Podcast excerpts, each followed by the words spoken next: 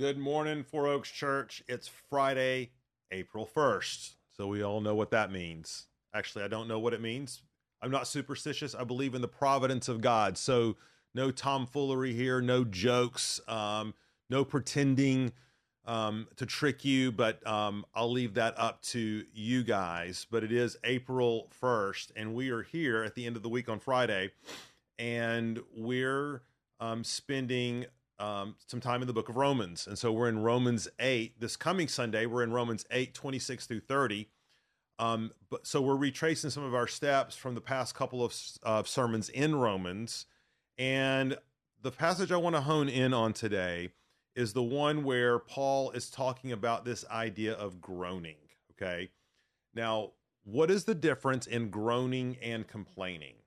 Well, complaining tends to be oriented to ourselves.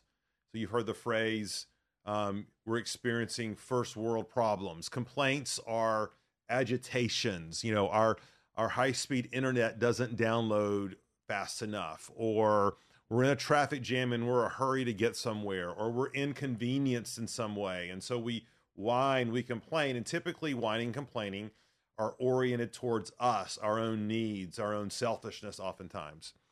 But groaning, biblically speaking, is not oriented to us primarily, it's oriented to God.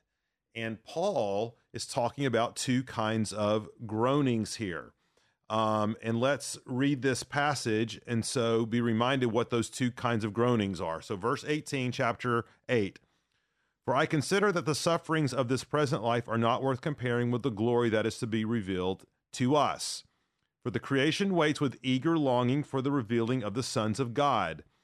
For the creation was subjected to futility, not willingly, but because of him who subjected it, in hope that the creation itself will be set free from its bondage to corruption and obtain the freedom of the glory of the children of God. For we know that the whole creation has been groaning together in pains of childbirth until now. And so there's there's a there's a groaning that happens in terms of God's created order, right? And we've mentioned this before where we look at disease and sickness and illness or natural disasters or famines or other things where the world is corrupted, the world is broken, and we are groaning, we're crying out to God, right, Lord, to make this right. Lord, um, let these wars cease Lord, let these natural disasters stop. Um, Lord, um, may may you cure disease. These these are all parts of the ways that creation groans, and we groan along with it by calling out to God to make things right. This is not the way they're supposed to be. Well, there's a second way that we groan. Let's look. Let's look in the passage here. Um, it says, verse 23, and not only the creation but we ourselves who have the first fruits of the Spirit groan inwardly as we wait eagerly for adoption as sons, the redemption of our bodies. So there, there's a groaning that we do in relationship to creation, but there's a groaning, right, that we do relationship to our lives personally. So this we might groan over our physical condition, right? That we're outwardly we're wasting away. That that that our bodies are going from a state of order to disorder, from repair to disrepair, um, that that from order to chaos, that that that we're aging, all right, and we and we groan about that because that's not the way we were, we were created. We were created to live forever, but sin into the world, etc. We might groan about relationships. We might groan about the condition of our own hearts or the hearts of other people. Um, and and again, this is not a selfish groaning; it's a groaning that calls out to God to make things right, to bring healing, to bring restoration, to bring um, repentance.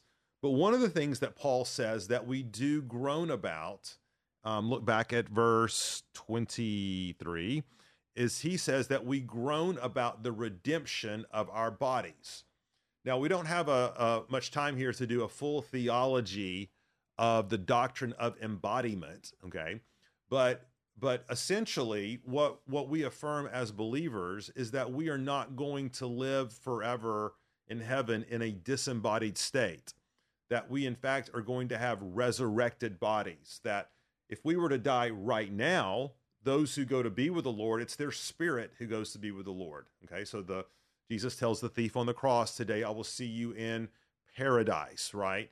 Um, but we will be in a disembodied state temporarily until Jesus returns and he sets up his rule and his reign and we are reunited with our resurrected bodies. All right. Paul talks all about this in 1 Corinthians 15 and don't have time to go into it except to be reminded that these bodies will be kind of like our old bodies, but much, much different.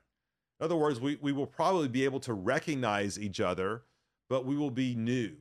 We will be made whole. We will be without disease. We will we will have we will be in a resurrected state where disease, sin, suffering can never impact us again. Of course, this is possible because Jesus died um, in his earthly body, was raised to life, and now inhabits his resurrected body. Right. So, so this is what we mean. This is what Paul is praying for when he talks about the redemption of our bodies. We are going to live forever with a resurrected body that will be, in a sense, more human than we currently are. Now, here's a question for us just to, to, to nibble on over the course of the weekend. Where will we reside as these embodied souls in our resurrected body? Now, now, one way to might th- be thinking about it, say, well, well, Pastor Paul, that's easy. That's heaven. That's somewhere in the sky. That's where the clouds are, the harps are, the angels are. We'll just sort of be in these kind of ethereal states. But that doesn't seem to be the way that Scripture speaks about where we will reside. There's a sense in which when we are resurrected with our new bodies, we will be once again re inhabiting Eden, right? So, so God put Adam and Eve on earth as embodied souls to live in a perfect world paradise that was corrupted by sin. And so, this is what I think um, John is referencing in Revelation 21 when he says that the new heavens and the new earth will come down to meet the old earth and will subsume them, will take their place. For the old heavens, the old earth will be done away with. The new heavens and the new earth will be together, and God will be with his people, dwelling with them. Which, which I think means something. Again, that that when heaven and earth come together, that is a place, that is a state of being, that is where resurrected bodies and souls will be living together with God um, in a new creation and a new earth. And what will this new earth be like? We're not entirely sure, right? Uh, but it will probably be like our resurrected bodies. We'll recognize it, but it will be different. Okay. It will be better. And I think the way C.S. Lewis captures this in his book, The Last Battle, is really really good. And I want you to to to hear how this description of how when the Narnians are coming in from old Narnia to new Narnia. All right, and it's meant to picture this idea of going from from earth to heaven, um, only to realize that heaven is actually right here, but it's heaven is actually the inhabitation of God. Heaven is wherever God resides, and so God is going to reside with us on this new earth. And so heaven and earth come together. But listen to how Lewis describes this. I think this is so good. It is hard to explain how this sunlit land was different from the old Narnia, as it would be to tell you how the fruits of that country taste. Perhaps you will get some idea of it if you think like this. You may have been in a room in which there was a window that looked out on a lovely bay of the sea, or a green valley that wound away among mountains. And in the wall of that room, opposite to the window, there may have been a looking glass. And as you turned away from the window, you suddenly caught sight of that sea or that valley all over again in the looking glass. And the sea in the mirror or the valley in the mirror were, in one sense, just the same as the real ones. Yet at the same time, they were somehow different, deeper, more wonderful, more like places in a story. In a story you have never heard but very much want to know. The difference between the old Narnia and the new Narnia was like that. The new one was a deeper country. Every rock and flower and blade of grass looked as if it meant more. I can't describe it any better than that.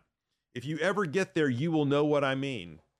It was the unicorn who summed up what everyone was feeling. He stamped his right forehoof on the ground and neighed, and then he cried, I have come home at last. This is my real country. I belong here. This is the land I've been looking for all my life, though I never knew it till now. The reason why we love the old Narnia is that it sometimes looked a little like this come further up, come further in. We don't know what that time and place will be when the new heavens and the new earth come together. It will be recognizable, I think, in some sense. It will be, um, it will remind us of this place, but it will be so much better. It will not be the Shadowlands. It will be the, the truer sense of place just as we will be our truer sense of self than we ever were before. And I think when Paul Paul is drawing on a lot of this energy when he uh, a lot of this imagery when he talks about the groaning that creation does, the groaning that we do, we are really calling out to God for him to make all things new, both the world and for us, and to bring those things together. And that is a biblical groaning. That is a biblical calling out to God. And it's something that Paul um, directs us and pushes us towards. Okay, that's it for the week. We have gone through the first week back here in Romans. We'll be back here Monday morning talking about what is undoubtedly um, of the most famous book, of the most famous chapter, of the most famous passage, of the most famous verse of the Bible uh, that we're going to look at this Sunday. But we'll save that till then. See you on Monday. Lord, go before us now.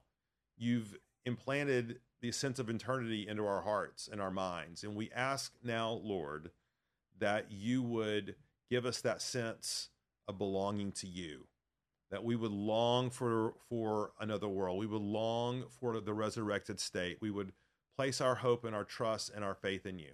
And it's in Jesus' name we pray. Amen. Thanks, everybody. Have a great weekend.